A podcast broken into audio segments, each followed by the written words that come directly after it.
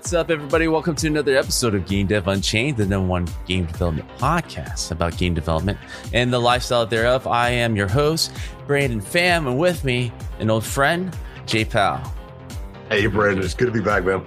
All right, man. Uh, this is uh, the part of the podcast where I ask our guests, which is yourself, a little bit about yourself, where you've been, where you at, where you're heading, uh, before we get into it. So, where I've been, oh, 25 years on the business side of games. Um, so, a bit of a background. I started out as an agent, did some of the very first publishing deals for Paradox and Haemimont, the People Can Fly, Starbreeze. Uh, did that for a little while. Then we transitioned that into a casual game publisher, which I ran the acquisitions and built the distribution network for. Uh, did that for about three more years and left to start a what we would now call a production firm, but a production studio. But back then, no one knew what that was. So developers thought we were publishers, and publishers thought we were developers, and we were truthfully just in the middle coordinating everything. Um, did that for three years, and then I founded the Powell Group. And so there's two sides of my world now. One is the Powell Group consulting side, which, you know, we do everything from helping developers find publishers to scouting games for publishers and investors and doing audits on projects. Basically, if it revolves around the business side of the industry, we do something with it. Um, but then my pride and joy is indie game business, which we started, Lord, probably five years ago at this point. Um, just had years of frustration with no one teaching developers how to do business. And finally just said, okay, never mind, I'll do it myself. And with the help of Dan, aka Indy, on Twitch, we started a small little Twitch channel that every week we sat down and did interviews or sessions or Q and A's talking about the business, the marketing, the licensing side of things. Uh, and then that grew into a big Discord channel. Uh, we've got like close to 6,000 industry professionals in that now. Uh, and we turned the Twitch channel into a podcast, which made everything even bigger. And so now we stream every week on YouTube, Twitch, LinkedIn, and Facebook. Plus, it's live on our Discord. But the big thing is every single session we've ever done, every conference session, every um, podcast, you know, with experts in the industry, it's all 100% free. We don't lock anything behind a vault or something like that. You just go to our YouTube page. And if you want to learn about business, marketing, licensing, how to build a pitch deck, all of that stuff is right there and it's it's free. Um, and then we also started like early 2019, we started doing digital conferences before anyone really knew what that was. And coming up, we've got our 15th one on the way. So it's been busy, basically. Well, it definitely sounds busy. Uh, I think you know having the the foresight that you had back then, um, where conferences were mostly a physical affair, and, and then they're turning it digital, and, and the pandemic kind of really accelerated that. Um, people are more used to getting information quicker, uh, having kind of like a, a thirst for knowledge being the only ticket necessary to get in. Uh, and you know, it, it's great to kind of hear the success that you guys are having. Um, what what have been like the main conversation pieces? Uh, you know, just kind of being the fifteenth conference that you guys are, are throwing together, what what has kind of been the recurring theme or at least trending theme that a lot of these uh, speakers are, are are wanting to talk about? No matter how many times we do this topic, at the end of every conference, somebody asks us to do it again, and that's the quintessential how to find a publisher conf, you know, talk or session or or anything around that never gets old. I mean, that's you know, we've constantly got new publishers coming into the mix, new genres and business models popping up. But every single time we do a conference, there is going to be a session entitled "How to Find a Publisher." Um, so a lot of what we do, especially on the education side, like that, has I'm not going to say gone completely in that direction, but we do lean in that direction. Like every Thursday on the Discord, we do live pitch reviews with, we bring in, you know, scouts and, and folks that work in the industry and developers can share their pitch deck or even just hang out and watch somebody else's pitch deck. And we go through it live and say, okay, look, this is good. This is where you need some work. You should add a slide that has this in it. All of that sort of stuff, you know, with the growth of digital in the pandemic and afterwards, it's, you know, the gates have been opened, so to speak. And you, there's so many more games being pitched to publishers. We have mid tier publishers that are seeing 3,000 pitches a year come in.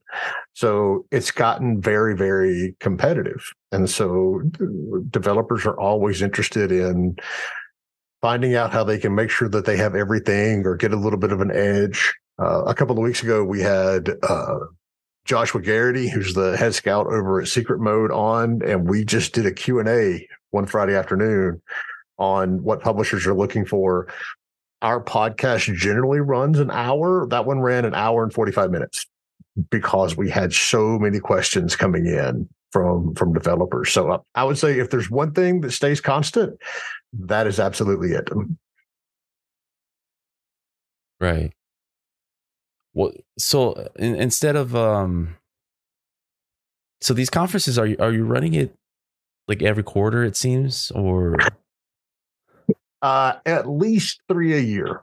Three. A year. We we did four a year, like during lockdown, uh, and then last year, I think we we used to do them, or for a while we did them in March, June, September, and December. And when June came around last year, that was right about the time everybody was so excited. It's like, you know, people go back to GDC and the live events were starting back up again and we could just tell that there wasn't going to be a lot of activity if we held a June event. And so we bumped it to September. And it was really a reaffirming process because the minute we announced, it's like, hey, look, we're just going to, we're not canceling anything. We're just moving this June event to September because right now everybody is so excited to be back out in the real world. Everybody's going to these things. Everybody's going to these live events.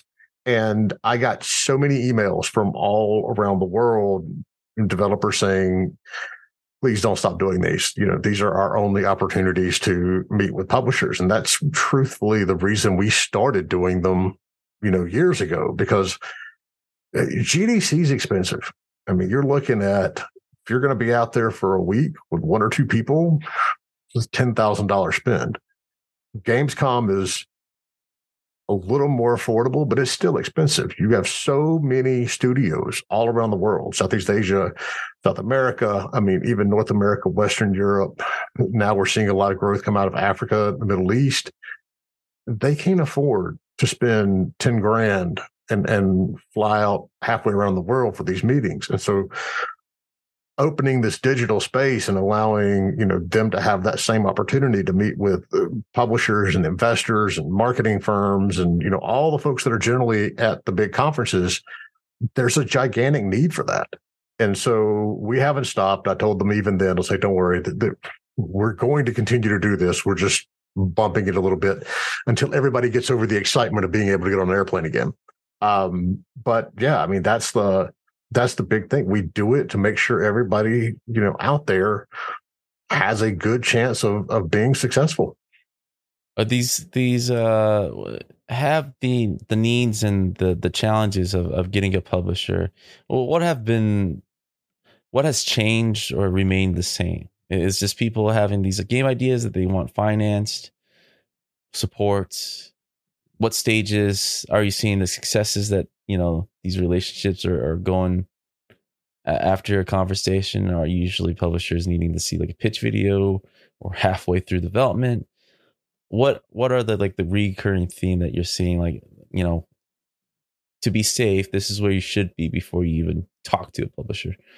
The days of selling a paper pitch unless you are an extremely successful team already are pretty much over um, even you know teams that have shipped titles before they need to produce a prototype or a vertical slice or a demo or something playable. There's no like sweet spot in there. Just, there needs to be something tangible that the publishers and investors can see before they're going to sign off on anything. Um, that and it takes longer now to do publishing deals in some cases than it used to. Prior to the pandemic, for the first 20 years of my career, we could almost bank no matter what changed in the industry. You were looking at about a three month process from the time you sent the information to the publisher to the time the contract was signed. Now that is closer to four months, if not a little more than four months, depending on who it is. And part of that is because there is so much stuff for the publishers to go to. When we do scouting for these publishers and investors, it's not because they aren't seeing enough games. Nearly every time someone comes to us, it's because they're seeing too much and they need help, you know, weeding out and cutting through a lot of it or going out and finding very specific types of games that they want to look at. There's still far more publisher opportunities out there than a lot of developers realize. Um, it's dropped a little bit. We do the publisher list every single year. Um, shameless plug, go to our website. It's right there. Download it. It's free. Nothing to it. Um, originally, we did that. It was like 700 publishers several years ago. It's down to about 550 now. So we're seeing publishers come and go, but generally the fluctuation is on the mobile side more than the PC console side. Um, so there's still a lot more options out there than a lot of developers realize. Um, you do now have to have a demo before you get before you can realistically get a deal. Uh, but aside from that, it's still a lot of the same. It there's no sweet spot on financials. I mean, there are companies that are looking to spend less than $50,000. There are publishers out there who won't spend less than $10 million. So no matter what budget range you're in, there is a publisher fit for you. That part hasn't really changed. There's still a ton of options. But the biggest thing is that you pretty much have to have a, a demo or something showable that the publishers and investors can play now before they'll sign off on on funding deals with so many options, uh, so many tools available, uh, the idea of making games feels easier, right? But um, you know, with that comes with a lot of choices, a lot of uh, you know paralysis, analysis, analysis paralysis, right? Um, how, how I have this theory that I feel like even though these technically it's easier to make games in a way it feels like it's actually harder as well because of you know the competition uh but also i also feel like the ideas are not as i don't know fleshed out because of how easy it is to just jump right in and do something um so it feels kind of like a a sea of averages I, I I would say yes. In many ways, it is easier to make a game now. I mean, you've got things that the tool sets in Unity and Unreal have you know progressed so far. You know, you can literally go in and get things off the asset store and mock up at a complete demo, but that makes it's that much harder to make something that's good. It's like you know the big question everybody's asking now is like, well, can I make a complete game with AI? I'm sure you can. It's not going to be good mm. and you're not going to get a publisher for it, but can you do it? Yes. You know, can a solo developer on their own make a game today? Yes, they can. Is it going to be good enough to get published? Most likely not. You know, and so that's part of a lot of the the mediocrity and a lot of the stuff that we see, you know, coming through, you know, both our own scouting stuff and, and from publishers and at conferences as well. It's more important than ever for developers to understand how their game is different. You know, a a we used to use the phrase unique selling point, but it is extremely difficult to come up with a u- truly unique selling point these days.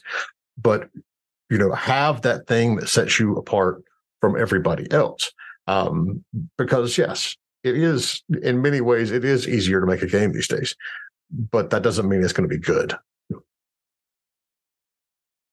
yeah there's a I, I always kind of relate it back to, to music. I'm not a musician. I barely sing, but I'm just saying, like it, it, in theory, I feel like everyone can just put together technically a song, right? But very few can be popular. Very few can make it through the market. Very few artists actually make it to the top. Um, I, I feel like in this period of game making, we're hitting similar, um, similar barriers of entry. Right, the the barriers of entry are are lower than ever, right? But like you said, to to to make something actually good has gotten a lot tougher. Yeah. Um, and it all draws from the experiences of the developer, which is each to their own very unique, but very few are actual. They're actually trying to say something, if that makes sense. Because yeah, I, I mean, there is a lot of crap out there right now. Uh, there is, and and but that's part of that is also building on iteration, you know, and one thing I tell investors all the time is yes, you can turn around and predict what the stock market's going to do for Activision or EA or Ubisoft or you know one of these one of the big AAA studios or companies. But those companies aren't innovative. They're not ever going to be innovative. They have an objective to their shareholders to make money. And so whenever it comes down to true innovation in the industry, that's where indie developers and indie games come in because they're the ones going out there and taking the risk on stuff. If you look at almost every major genre that has evolved in the last five, ten years, it has come and been born of some sort of indie game. You know, somebody who was doing something different that wasn't like everybody else.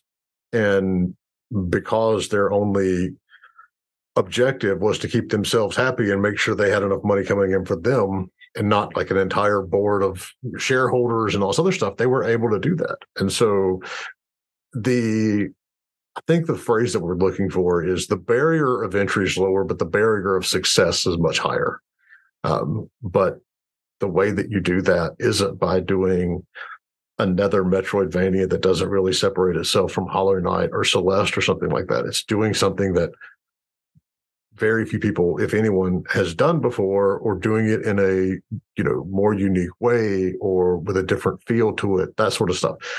That innovation is what makes the indie team stand out from everybody else, and that's what publishers look for. Right. Yeah, there's there's definitely uh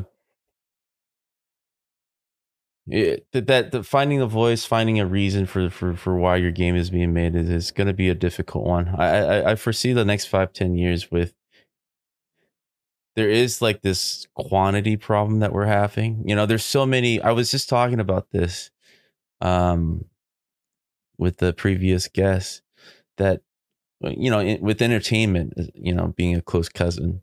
There's so many streaming services now that uh, content is king but you know every two fridays or every friday there's always new stuff right so there's so much to watch where i'm constantly finding myself behind on the latest thing uh and uh it, you know uh, all these services are always looking for for for for content to fill right so there is like this quantity thing where a lot of developers can create right average right? Content, really, because the what you're asking for is average content. If you're constantly asking for content to fill up your your to update your library, right? Um, but at the same time, we're we're I think the combative part to that is that there's a lot of remakes. You know, there's there's a lot of like Resident Evil, there's a lot of Metal Gear, like in this era that we're taking back because those game designs are pretty solid. Now we're just updating the graphics and even then it takes two to three years, right? So it's rare, I think, to see that type of basically PS2 quality game with updated graphics with a new IP nowadays. New IP nowadays to do that on the first try is completely difficult. Like we, we you know, um, striking distance with Callisto Protocol, it is quad A, right? At the same time, though, Dead Space remake came out, right? They're ironically, uh, if you guys know the history at all, right? Uh, for the listeners and yourself, uh, the Callisto Protocol team were the original dev team that made you know Dead mm-hmm. Space, and for them to come out at the same time, it's kind of like you're being haunted by your old work, right? At least for that that the developer. And from what I read, I haven't played either of them yet. Neither of them. Um, Dead Space was a solid game of the year, right? And they just updated the graphics, and people just said Dead Space is to- completely obliterated the Callisto, you know. Mm-hmm. Uh, but that that gets back to that point. Yeah, you know, these studios can look at doing remakes the same reason, same way Hollywood does. Yeah, it, it's it's easy. It's easier, and it's well, I don't want to say easier. It's still a technical challenge, and they're still you're still dealing with, like you said, you know, a year or two years of game development. But predicting the sales is easier and they can sit down and they can say okay look we're we can spend you know 20 40 50 million dollars on this new ip or and here's our projection for it or we can spend that much or maybe even less on remaking an old game and we're going to see that much more you know here's the progression here's the projections for that and then a little more. Our industry is getting to the point now you know where we have had a solid 30 40 50 years of good game development. You see, Nintendo does it. They're releasing, they're remastering all the old Zelda games and putting them on Switch. Um, you know, Atari is back in its what third iteration doing, you know, remaking games. You're having a lot of these things that were successful on PS2 or you know some of the older platforms that are getting redone and re-released. But you got to remember, you know, solid Metal Gear on a PS2 was still a hundred million dollar game, probably. I mean, yeah. at least 50, probably closer to a hundred million to get that thing developed. That's still a load of money. And so, yes, the developers in the case of the Callisto protocol, they are going up against their old stuff, but it's in the same sense that you know, a lot of these games in the AAA space are going against each other. It's like, look at how much stuff got readjusted as Baldur's Gate came to launch time and they ended up moving that up like what two months maybe? And then starfield coming out you know the aaa publishers knew there were going to be a competitive q3 and q4 on sales in that genre. At the same time you had an indie rpg come out sea of stars and did i think 100 200000 units in the first week. So there are still plenty of opportunities out there for good games. But you know, developers need to make sure that what they're creating is good and it stands out from everything else in some you know way, shape, or form. Because I guarantee you, Sea of Stars development budget was a tiny fraction of what you know Baldur's Gate 3 or Starfield was. So there's still opportunities You've just got to be much smarter about it. The days of, oh, we're going to make a good game and we're going to put it on Steam and it's going to sell. That shit's dead and gone. That doesn't happen anymore. You've got to be able to think beyond that and get the marketing and everything else going for the game in order to have that success.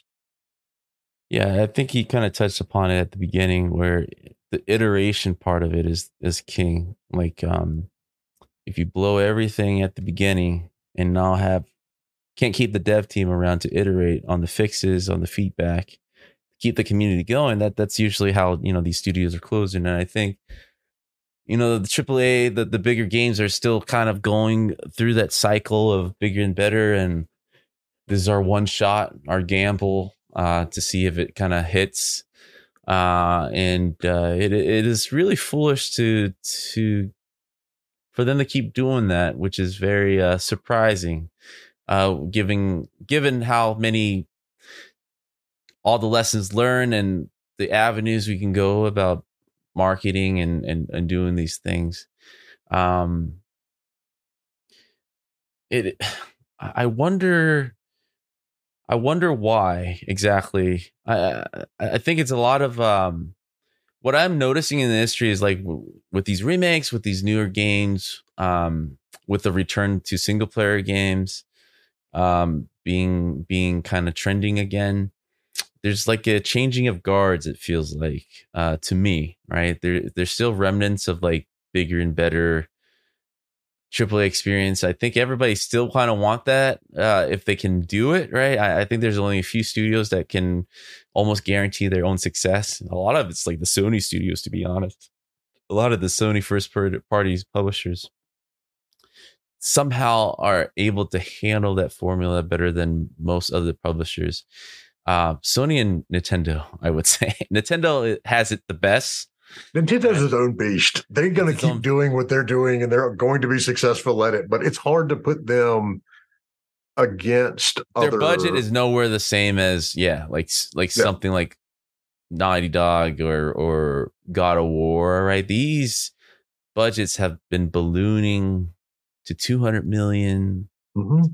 to almost 300 now. Like I think GTA coming out or rumored to be coming out next year is like upwards of half a billion or something at this point. Well, I mean, the last one, or was it? There was something I read. It was either the last Red Dead or the last GTA. You know, that was a six month cycle, two hundred million dollars plus, and that was the last version, not this one. So it's much more. But yeah. you know, those are the type of developers that can almost not to say that they're not putting a lot of work into it, but they have an idea that they can at least if it's good, most people will because GTA itself have been how many copies have they sold by now? A hundred plus well, million. That copies. and the fact that all the shark cards and the post launch content DLC stuff, that's microtransactions have absolutely exploded that game for years. But yeah. exploded that game, extended that game's shelf life. Um, more impressively than any other game. Uh, and that's a single player experience mostly. And then they tagged on the multiplayer, um, which have uh, something recently they found and stumbled upon, right?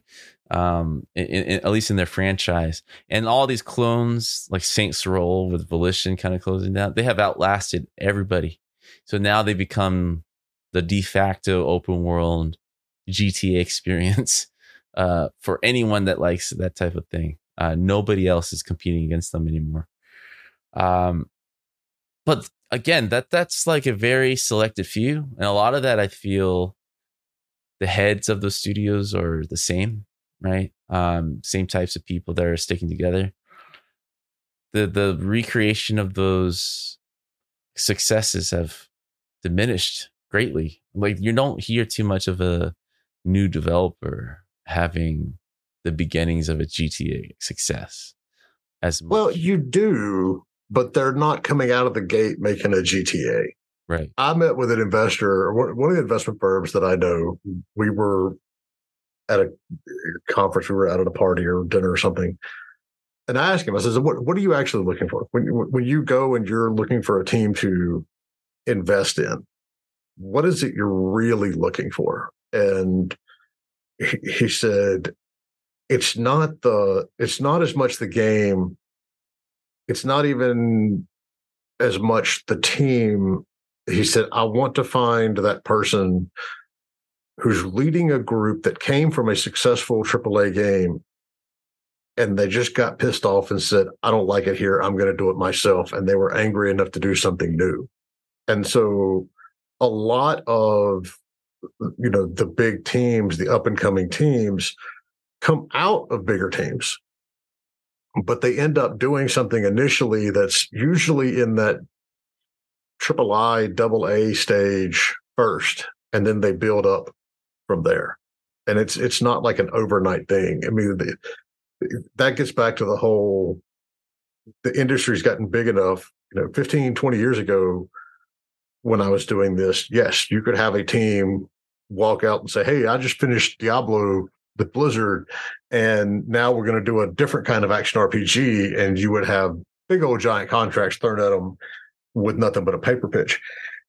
Uh, the first project that I sold for Starbreeze, there was no playable demo. And this was, again, like 15, 20, 25 years ago. They, it was nothing but a, a mirrored cube bouncing down a hallway in real time. And this was like pre the days of Unity and Unreal basically owning the engine space. That, from a technological standpoint at the time, was so groundbreaking that the publisher was like, yes, we'll figure out the game that we're going to stack on this. That's the part of the industry that has fallen by the wayside. And, you know, when you've got these budgets that are ballooning up into the hundreds of millions of dollars, that's why these big publishers can't afford to really change up that formula that much because right now what they've got is very you know easy to predict it's like how much difference true difference was there from gameplay wise between GTA 3, 4, and 5?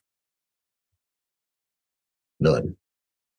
You're, you're still in a giant, the, the world's got bigger, the locations changed, the stories got longer, but they were still the same game. Am I wrong? No, no, I, I think you're right. I think they just expanded what worked. Yeah. And that's what, and, and that's it. It's like, that's why we see Madden come out every single year, FIFA come out every single year.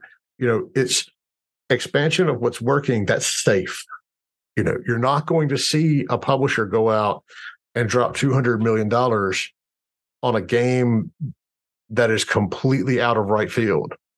But you will see a publisher come out, you know, on the indie side and drop to even $20 million on something that's that because they're willing to take that risk and they're willing to, you know, roll with it a little bit and and have that faith that something's going to be different. That's why I always explain to investors and folks outside the industry because they're like, "Oh, you know, did you work on Madden?" I'm like, "No, I have never worked on a Madden. I have spent 25 years on the indie side of these games." It's like, but when you look at the industry, it's an iceberg, and the stuff you see above the water is your, you know, Sony, Activision, EA, Ubisoft, that. But underneath that, there's this giant, vast world of indie games out there that are making, you know, really good money.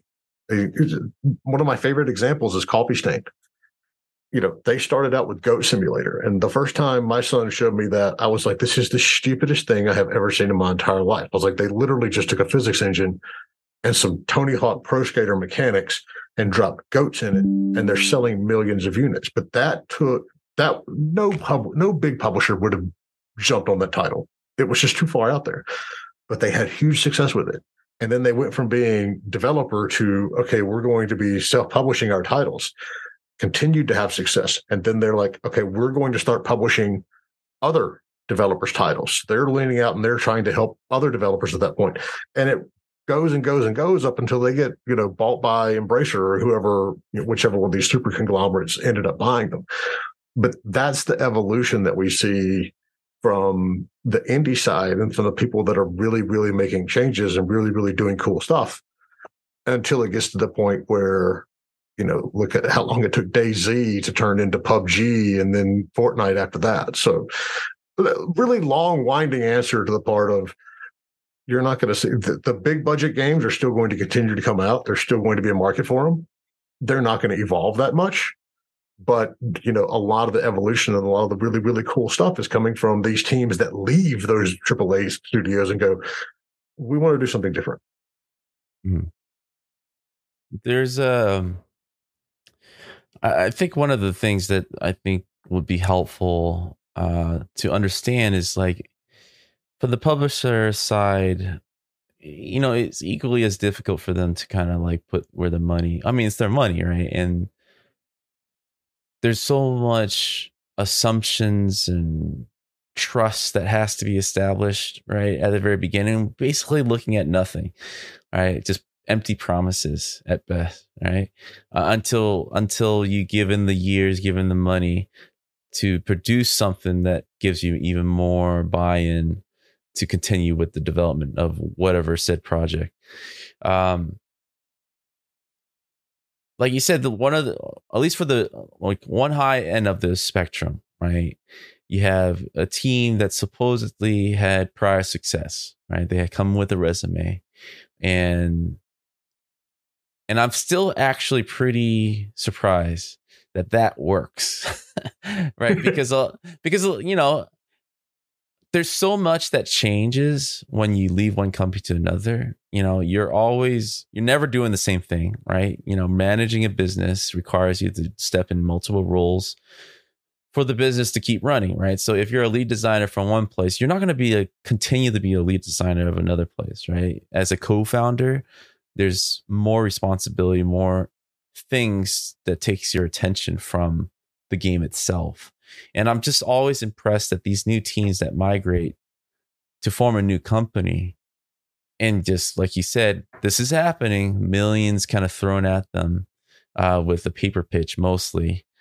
And I can often tell how my probability of success is measured by what do they do immediately after getting that finance. And a lot of times I see yeah. them getting these fancy buildings. Yes. You know, getting the highest salary play uh workers ever, right? Um ha- having, you know, Hawaiian Tuesdays in the Bahamas. you know what I mean? Like they're just spending. Those so are the ones that it's easy to say, okay, this is not going to last. This yeah, is- yeah. But a lot of them, I feel, do fall into that because millions of money at first is ex- it's super exciting, right? It's like we made it. Like to, a lot, a lot of I think the uh poor perception of getting finance is that they equate it to as if they sold the game to that type of success, right? Yeah. So so they spend it the same is what I see a lot in the last couple years, especially like like COVID. I know right now we're in like this like inflation period, right? So a lot of that have kind of ceased and kind of re- are reversing. But during COVID, so many anybody with a heartbeat was getting like this insane amount of investment, right? Well, and I think that's because were we were making well. so much money in this industry. Yeah is that we had it was COVID, as horrible as it was, and you know, especially to other industries, not even on the personal level, you know, our industry exploded. I was having conversations with publishers three months into lockdown, and they're going, Jay, we've quadrupled sales. And I'm like, what have you done different? Have you changed the marketing? They're like, no, you don't understand. We've done nothing different. It's just there's this many more people buying games. And it absolutely, you know, we had folks from movies and television, especially art animation studios coming into our industry because obviously movies were television wasn't being made at the time. And they were coming to games. It's like, well, they already knew how to use Unreal because that's what they're using on the TV shows anyway. And, you know, that they were typically more expensive than game dev studios, but you know that upped the bar in terms of quality level. But you know, we simply I have a, a good friend who works for one of the online, the casual slot machine, mobile, mobile gambling, not like the betting on sports ticker stuff, but you know, just mobile slot machine games.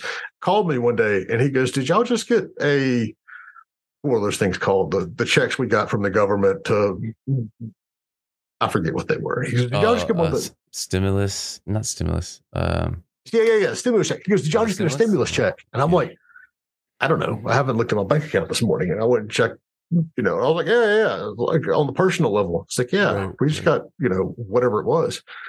I was like, why? And he said, Well, we understand our market very much because you know mobile games. It's, mobile games are all a spreadsheet anyway. Yeah. And he said we just had our you know incoming revenue just shot through the roof like Tuesday morning, and we have no idea why. And they they weren't based in the U.S. And he goes, now I understand.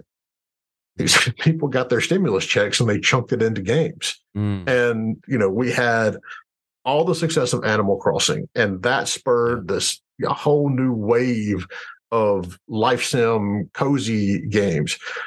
We had so many eyes on us because our industry was absolutely printing money you know, Yeah. because people didn't have anything else to do really. Yeah. And so we did see everybody. But now, as an aftershock of that, we've got this whole embracer debacle where, you know, they went and bought everybody for whatever. I mean, I, that first GDC back from the pandemic, friend of mine at Embracer, we were literally having lunch. and We were talking about a dev studio, and he goes, I love their work. I was like, I think you own them. And he's like, no. And we had to go on Wikipedia to figure out if that studio was actually owned by Embracer because Embracer has bought so much stuff Yeah. that even people at Embracer didn't know who owned what anymore.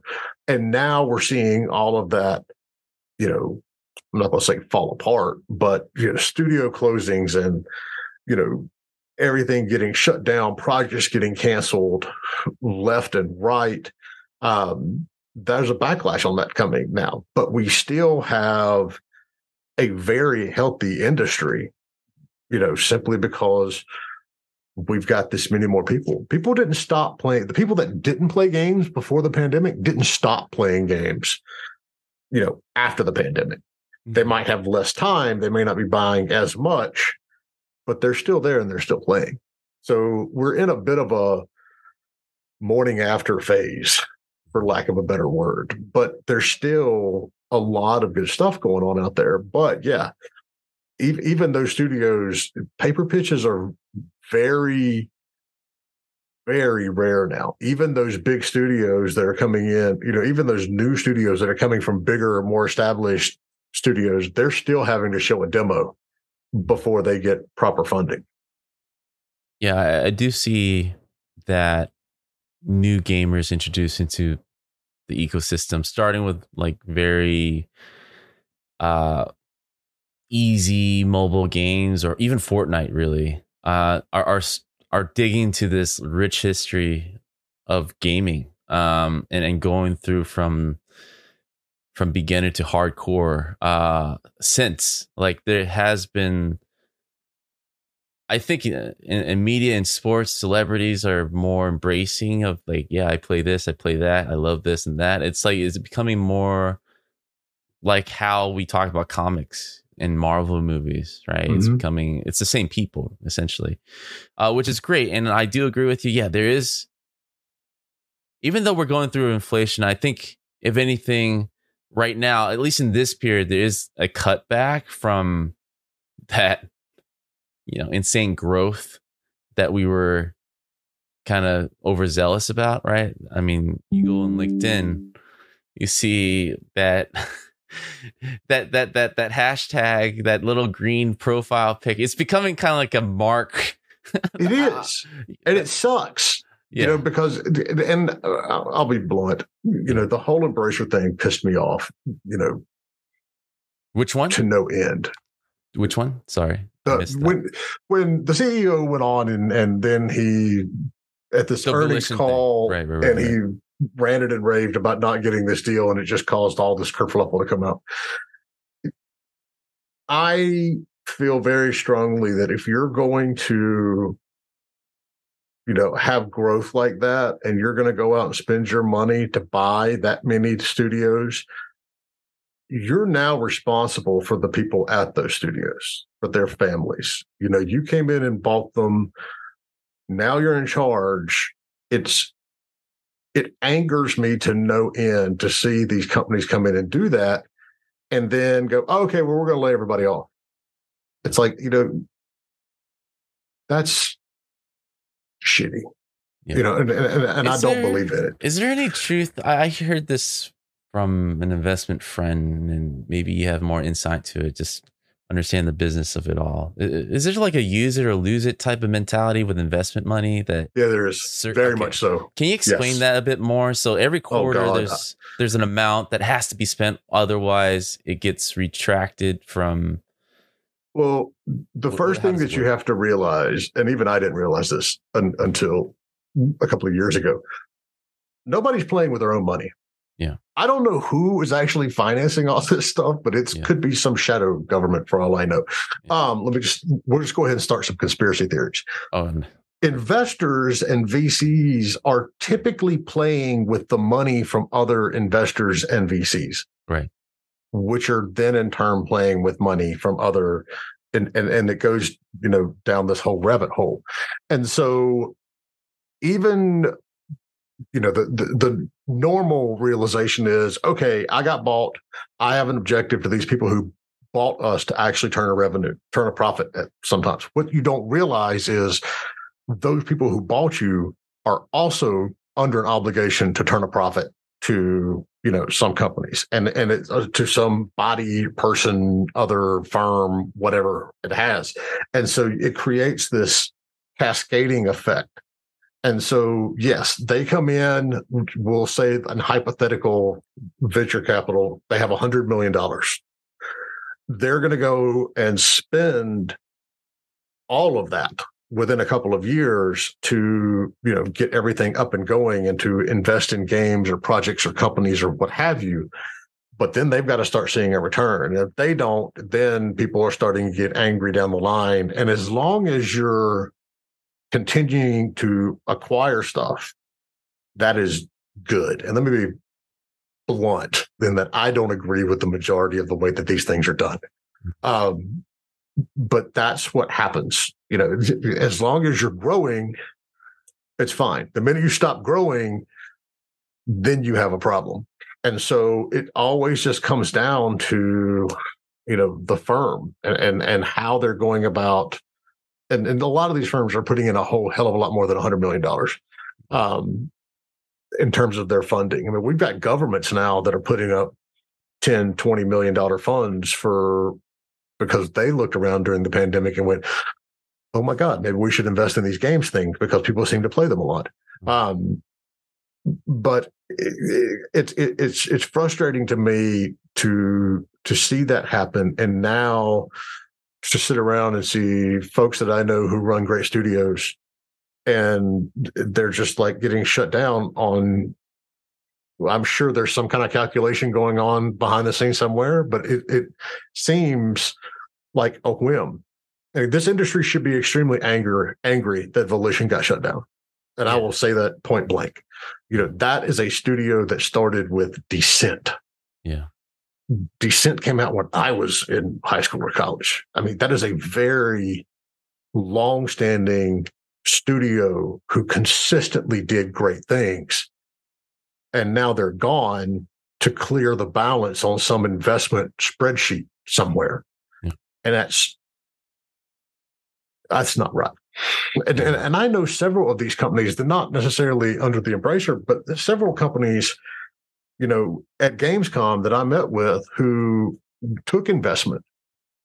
And one of them was asked, what would, what advice would you give to companies that are looking to be acquired? And the owner said point blank, ask yourself why. Because if you don't need it, don't take it. And because they're seeing the backlash now. Once you sell your company, you're not in charge anymore. Somebody wants to shut you down, they can shut you down. You know, you've got publisher Gearbox, great example. You know, one of their publishing directors got let go a couple of weeks ago. They may be sold off to somebody completely different. And it is completely within Embracer's rights to look at them and say, well, you can't publish games anymore. Now you're just a dev house again. You're not in charge. You're not in control of your own destiny mm. anymore. I've had, you know, owners of some of these companies look at me and say, I had to do it over again, I would not have sold. Yeah. Because you get purchased because you're doing well. Yeah. And the minute you're purchased, you're not in charge anymore. And it doesn't matter if you're doing well. You can be cash positive across the whole board. But if you know somebody owns 200 companies and they're told they have to cut 25% of them yeah you may or may not make it um and it yeah it, it just it's it's one of those things that when the VCs and yes they do put in a good amount of, of money that is you know needed to establish growth and to create new ideas and new IPs and also there is a good to it. But when it's taken to excess is when it gets so because we work with we scout for several investment firms, but they are investment firms that you know we vetted that I trust and that have you know they're not brand new to the industry and we're going to save games. they, they understand what the industry's like and they bring more to the table than just a check. You know, so they're giving insights and they're giving, you know, mentorship and they're helping the studios along. And that's a good investor. You know, is, is the ones that come in and they're like, hey, we're going to buy your studio for $200 million. Well, I mean, unless you're just looking to retire, you have to be really, really careful before you take that money. Yeah, I, I think that message alone uh, is not repeated enough. I, I think the mentality of getting finance being to a lot of people, even though they don't really analyze it as that an end goal, right? It's like we made it. You know, our our our our company got finance. We can finally do all the things that we've always wanted to do, but quickly finding out, oh wait, we got to get approved for that. Yep. and yep. uh and I yeah, it, it is a it is a weird period because there's a lot of new money being pumped into the industry that don't really have um as much how do I say uh ties to the industry itself whether they don't mm-hmm. you know they don't grow up playing games they don't understand they don't even respect it right it's just like you said a, a box and excel sheet for them uh, it's just another thing. And to them, if they need to eliminate, they do. So, you know, that's where the new money kind of being invested in and asking for investment money is a scary period for me. Uh, personally, you know, looking at that route, looking to kind of make something on my own and because to me, it feels like as soon as that happens and the fun of it kind of stops in a way uh, the fun of making a game, you know, to make decisions and it being an art of iteration, like you said, being the key word. Can you really put a limit, you know, to a th- two years, three years, if you're still trying to figure it out, right? It will. Well, that that is stress. it, Brandon. Yeah, it will the create biggest stress. problem that I see from investors that come into the industry from somewhere else, and they come in from all over the place, is they don't understand how games are made. You know, say, you know, I know a firm that was run by a engineer, like from not a game engineer, like an engineer engineer, building shit engineer, and couldn't understand why the games weren't, you know, they had said we're going to spend this much money. It's going to take two years to make the game, but a year and a half in, they're nowhere close to having a game, and it's not fitting into the, you know, the project management stuff and they're looking at it and i'm like it's because you're not making software to run traffic lights. Yeah. You're making a game. You know with any other kind of software that you're making you understand what has to be done what sections have to be completed and yeah you can put it in a very nice fancy project management sheet. With games you have to find the fun. Yeah. That's not necessarily going to fit within a two week sprint. You know th- that may be something that it takes years to get right.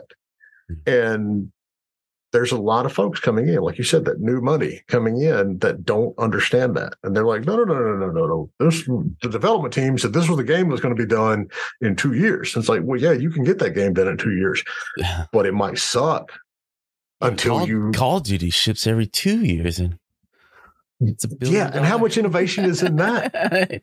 exactly. I mean, it's it's it, it's one of those things that that's where when we're looking at investment firms on on my consulting firm side, I always want to make sure that companies that we're going to work with understand the space. You know, they they don't necessarily need to have grown up playing games, but they need to understand how games are made and what separates a good one from a bad one. Because if they don't, uh, the whole relationship's going to get off on the wrong foot because they're not going to have the right expectations.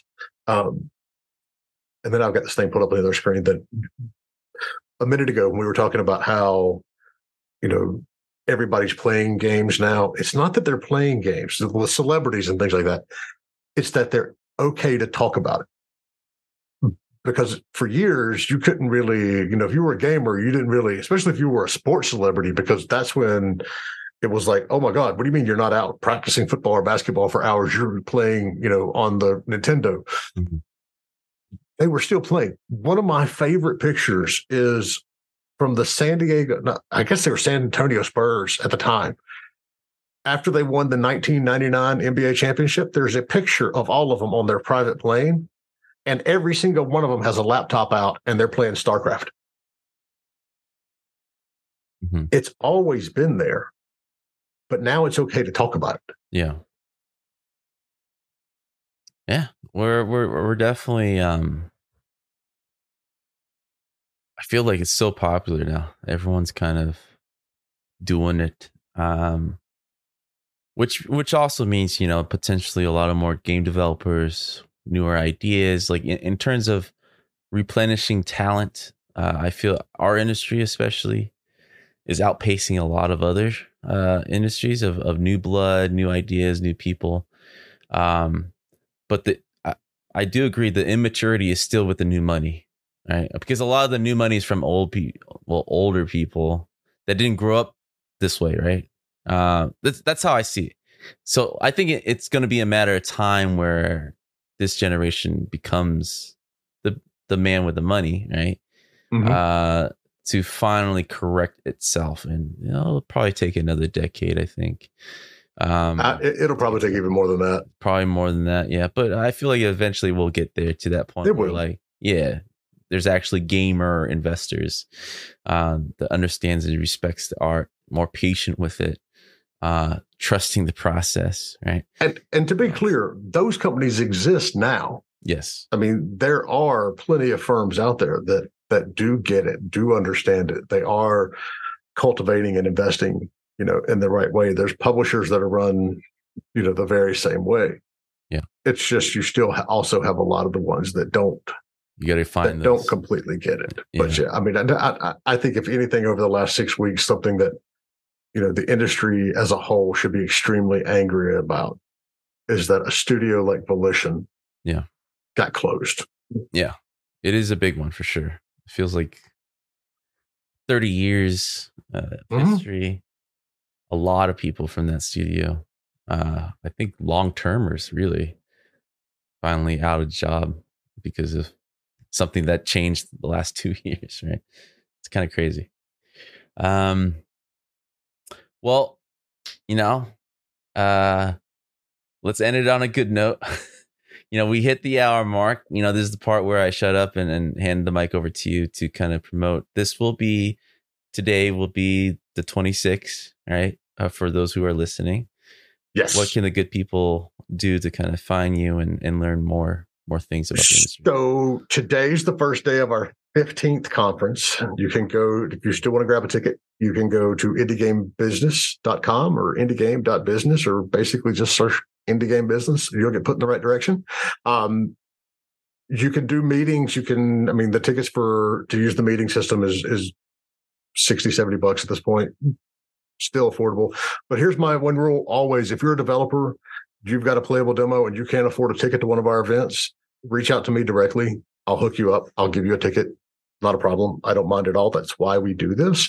But the biggest thing is even if you can't make it, all of our talks, Q and A's, panel sessions, they're all 100% free and they're all on our YouTube page. So you can tune in right now. And if we're live, it's going on. It'll be this way tomorrow too. But if you miss anything, just go to our YouTube page. It's all there and it's in handy little playlists as well of if you want to learn about how to get published, if you want to learn about marketing, legal aspects of the industry, anything business, IP, marketing related it's all right there. You don't have to pay a dime for it. These are experts in the industry. Um, it's a wonderful resource that we love for people to know. Obviously, if you you know if, if, you want to support the consumer, not the consumer, but the actual side of the company that makes money, uh, that's our consulting firm, and we do a whole lot of stuff for developers and publishers there. But the most important thing right now is really letting people know that you know there are ways to learn about this side of the industry that you probably don't know about, and that's you know with our YouTube page, with our free online classes. We've got classes on how to do a pitch deck, how to pitch to publishers, um, what to look for, and how to evaluate publisher contracts and publishers. So make sure you're getting the right partner for you. Um, and then you can hop on our Discord. It's just discord.gg slash indie game business. And we've got close to 6,000 people on there now. Everybody from developers just coming out of school uh, up to executives at some of these publishing companies around the world. Uh, You can ask any sort of question you want in there, and you're going to get really, really good answers from really smart people. Sweet. Well, there you go, people. After listening to this podcast, go over, check out the stream, learn some more. Uh, Jay, it's been a pleasure talking to you again. Let's keep in contact. Uh, not, let's not wait for another COVID to talk to each other again. I am wholeheartedly in agreement. All right, man. Thanks, guys. See y'all.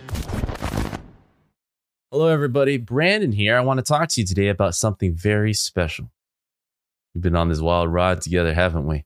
From my early days as a senior employee, feeling a bit lost, all the way to leading multiple studios, transitioning to smaller indie teams and to the mobile industry, and now running my own game studio for the last six years.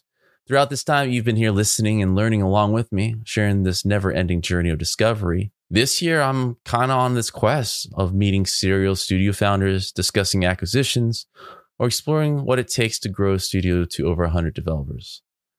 I've always tried to find an exciting topic to delve into, and every year is a little different. The focus is a little different because that's where I am in my career currently. And I want to be able to share what I'm learning with you guys.